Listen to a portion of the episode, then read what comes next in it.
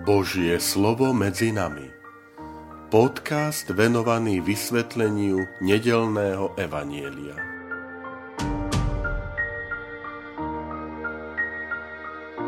Vítajte, milí priatelia, pri počúvaní tohto môjho podcastu. Volám sa František Trstenský, som rímsko-katolícky kňaz, farár a dekan v Kežmarku. 16. apríl Druhá veľkonočná nedela.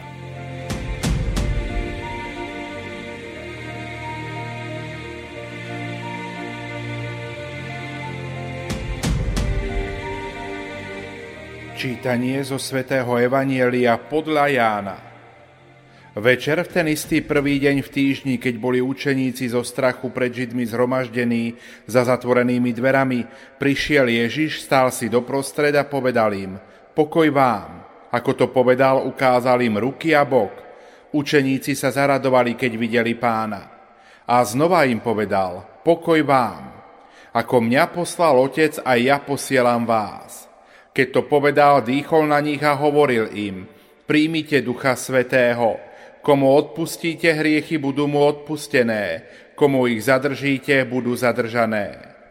Tomáš, jeden z dvanástich, nazývaný Didymus, nebol s nimi, keď prišiel Ježiš. Ostatní učeníci mu hovorili, videli sme pána, ale on im povedal, ak neuvidím na jeho rukách stopy po klincoch a nevložím svoj prst do rán po klincoch a nevložím svoju ruku do jeho boku, neuverím. O osem dní boli jeho učeníci zasa vnútri a Tomáš bol s nimi. Prišiel Ježiš, hoci dvere boli zatvorené, stal si doprostred a povedal, pokoj vám. Potom povedal Tomášovi, vlož sem prst a pozri moje ruky.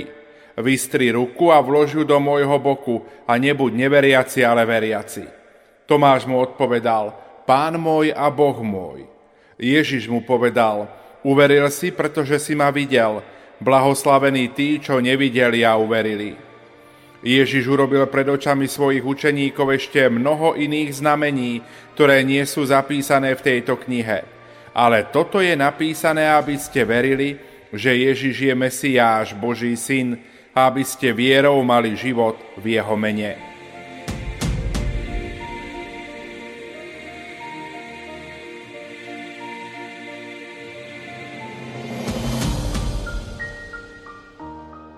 Milí priatelia, je zaujímavé, že k tejto druhej veľkonočnej nedeli sa viaže viacero označení. Podľa hlavnej postavy Apoštola Tomáša sa niekedy nazýva, že to je aj e, Tomášovská nedela, nedela Apoštola Tomáša. Starší názov tejto nedele bol, že to je nedela e, odkladania bielých šiat. To preto, že v staroveku tí, čo boli pokrstení na veľkonočnú vigíliu, tak mali privilégium celý týždeň potom nosiť na liturgiu biele šaty, biele rúcha, biele tuniky. A na túto nedelu po 8 dňoch, na záver veľkonočnej oktávy, e, tieto biele rúcha potom už odkladali. No a ten najnovší názov, ktorý sa tak zaužíval najmä vďaka svetému pápežovi Jánovi Pavlovi II. je to nedela Božieho milosrdenstva. Poďme sa pozrieť na túto 20. kapitolu, najskôr tak e, všeobecne a potom detailne na samotný príbeh. Totiž 20. kapitola, keď si otvoríte Jánovho Evanielia, obsahuje také dve dvojice príbehov s dvoma rozdielnymi miestami. Prvá dvojica príbehov sa odohráva pri prázdnom hrobe. To je začiatok tej 20. kapitole. Je to Peter a milovaný učeník, ktorí bežia k hrobu. A potom je to Mária Magdaléna, ktorá sa stretáva so skrieseným pánom. Druhá dvojica, tá sa uskutočňuje za zatvorenými dverami. Apoštoli najskôr bez Tomáša a potom spolu s ním sa stávajú svetkami z mŕtvych stalo Krista. Sú to dve teda miesta, rozdielne. E, obidve sa stiahujú na stretutie so vzkrieseným Kristom A v túto nedelu tá pozornosť je predovšetkým teda na, na stretnutie Ježiša Krista s Apoštolom Tomášom. V tomto príbehu vidíme aj istú dramatizáciu, stupňovanie opisu tých poveľkonočných udalostí. Ten prvý deň v týždni je plný dramatických udalostí už od rána až do večera. Lebo na začiatku toho prvého dňa v týždni, deň vzkriesenia, nedele, e, na podnet Márie Magdaleny dvaja apoštoli, Peter a milovaný učeník, utekajú k hrobu a šli si pozrieť prázdny hrob. Avšak uveril iba jeden z nich, a to na základe písma. Milovaný učeník, tak to hovoria písma. Potom, v ten istý deň, sa živý pán, skriesený, zjavil Márii Magdaléne, ktorá ho zvestovala učeníkom a zdá sa však, že učeníci jej neuverili.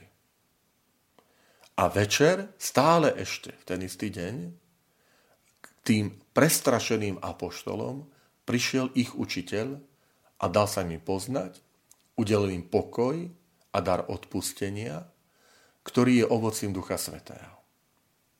Ale to stupňovanie pokračuje. Evangelista Ján pokračuje ďalej v tej dramatizácii, lebo jeden z apoštolov chýba. On to ozná, oznámi, že ale Tomáš nebol medzi nimi. Cez stretnutie s ním evangelista vyslovuje blahoslavenstvo, alebo teda Ježiš vyslovuje, ale evangelista ho zachytil, nad všetkými, ktorí v priebehu dejín uveria v jeho skriesenie. Milí priatelia, to sme my. Aj my sme blahoslavení tí, ktorí nevideli a uverili. Je zaujímavé, že všimnite si, celý ten evaníliový príbeh kladie dôraz na skutočnosť, na realitu skriesenia, že nie je to sen, ani zdanie, ani výmysel fantázie. Oslávený pán už nepatrí tomuto svetu, ale napriek tomu je tu dôležitý detail umúčenia, ktorý ostáva trvalou súčasťou Ježišovho tela. Sú to jeho rany. Je to zaujímavé, že, že práve Ježiš ukazuje učeníkom ruky a bok a potom podobne to isté zopakuje pri Tomášovi. Môžeme tak povedať, že Prečo sa Ježišovi pri vzkriesení nezacelili jeho rany?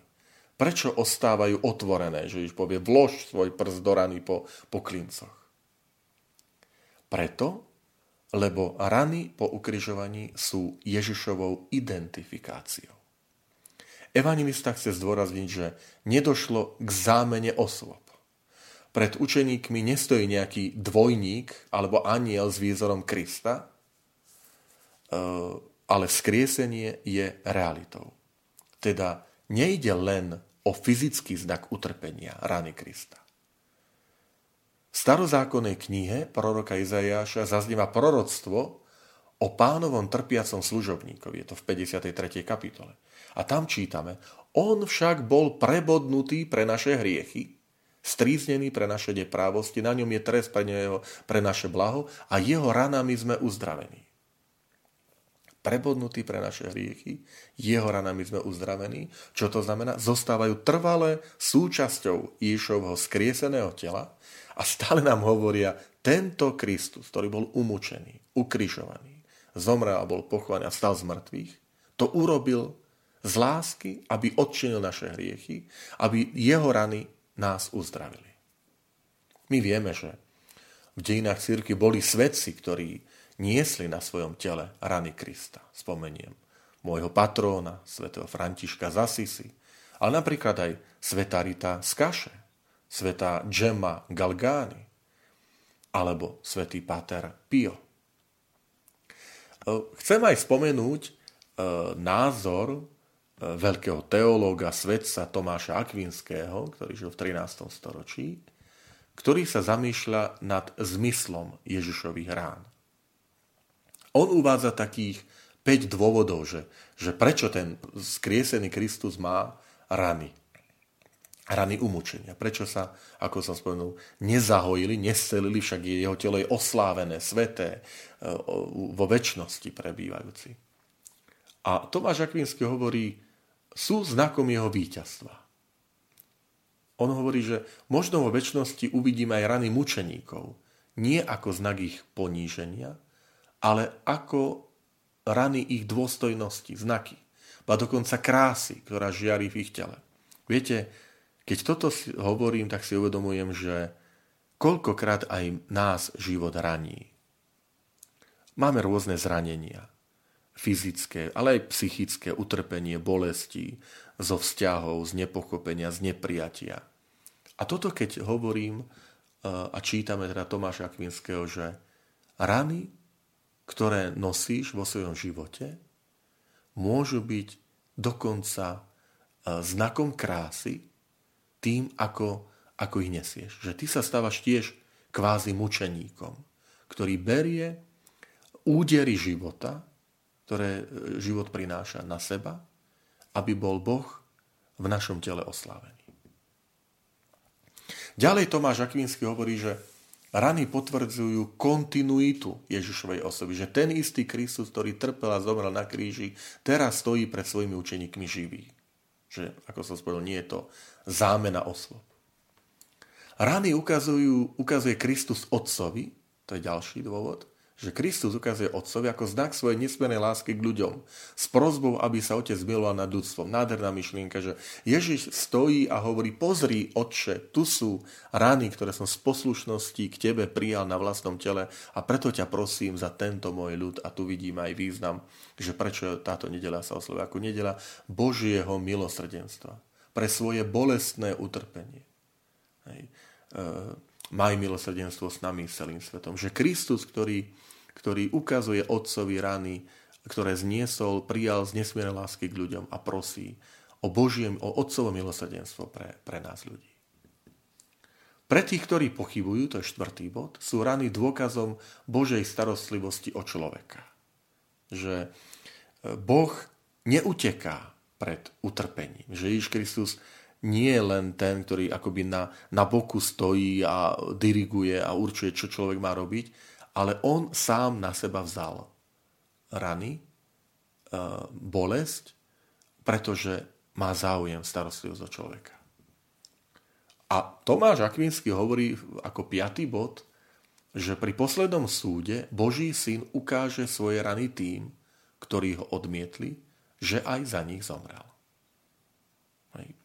Môžeme využiť, milí priatelia, túto nedelu na to, aby sme nad týmto významom Kristových rán hĺbšie pouvažovali, ako nám to ponúka uh, toto evanílium. Pán Ježiš vyzval Tomáša, aby sa dotkol jeho rán, aby vložil svoju ruku do jeho boku. Môžeme povedať, že Kristové rany sú bránou, cez ktorú sa stretávame s Bohom. Sú trvalým znakom jeho lásky. Je zaujímavé vždy mňa to tak zaujíma, pýtam sa, že, že v tom úrivku sa nespomína Tomášova reakcia. Vždy sa naozaj sám seba pýtam, alebo z takej zvedavosti, že či sa skutočne dotkol toho Krista. Keď mu to Ježiš povedal, že Tomáš, vlož svoju ruku do boku a do mojich rán, na, pozri rany na rukách, na nohách, nebuď neveriaci, veriaci. Tam sa nehovorí, či to naozaj urobil, tam sa hovorí iba to spontánne vyznanie Pán môj a Boh môj. Je zaujímavé, že Tomáš nehovorí ty si pán a boh, alebo ty si náš pán a boh, ale dvakrát je tam slovičko môj. A tu vidím e, také e, význam, že, že Boží syn vyviedol Tomáša z jeho vlastnej uzavretosti, ktorá je silnejšia než zatvorené dvere miestnosti, ktoré sa tie spomíne v úrivku. Že Tomáš bol uzavretý do, do tej svojej e, osoby, odmietu, pochybovania a je to Boh, ktorý otvára nie teraz dvere fyzické, ale dvere jeho osoby, jeho srdca a vyvádza Tomáša z tej, z tej uzavretosti. A na to on reaguje, ty si pán môj a, a Boh môj. Teda, že, že on zažil ten dotyk Krista, ten, ten bezprostredný, ktorý je jeho osobné oslovenie, oslobodenie, vyslobodenie, ktoré on zažíva. Sveté písmo sa hrá ešte s jedným, slovíčkom a to je jeho meno, Tomáš. Tomáš v aramejčine znamená dvojča, čo je grécky výraz didymus. A viete, čo je zaujímavé, že my nevieme, kto bol tým dvojčaťom, že Tomáš, ale kto je tým druhým. A opäť ja to vidím tak aj trochu vnútorne, duchovne, že každý z nás môže byť dvojčaťom Tomáša. Že aj nám skriesený Kristus hovorí, pozri moje rany, vlož svoju ruku a nebuď neveriaci, ale veriaci. A toto je pozvanie aj v dnešný deň urobiť ako osobné vyznanie viery, že na, na toto pozvanie Ježiša Krista, aby sme aj my odpovedali podobne ako Tomáš s volaním Pán môj a Boh môj. A budeme to schopní urobiť len vtedy, keď skutočne Ježiš Kristus sa stane mojím osobným Bohom, mojím spasiteľom a vykupiteľom. Že nie je to len vyznanie formálne, ale skutočne existenciálne, životné, že pre mňa Kristus je živý, vzkriesený, vykupiteľ, spasiteľ, ktorý zomrel za mňa na kríži a ktorého rany mňa uzdravili.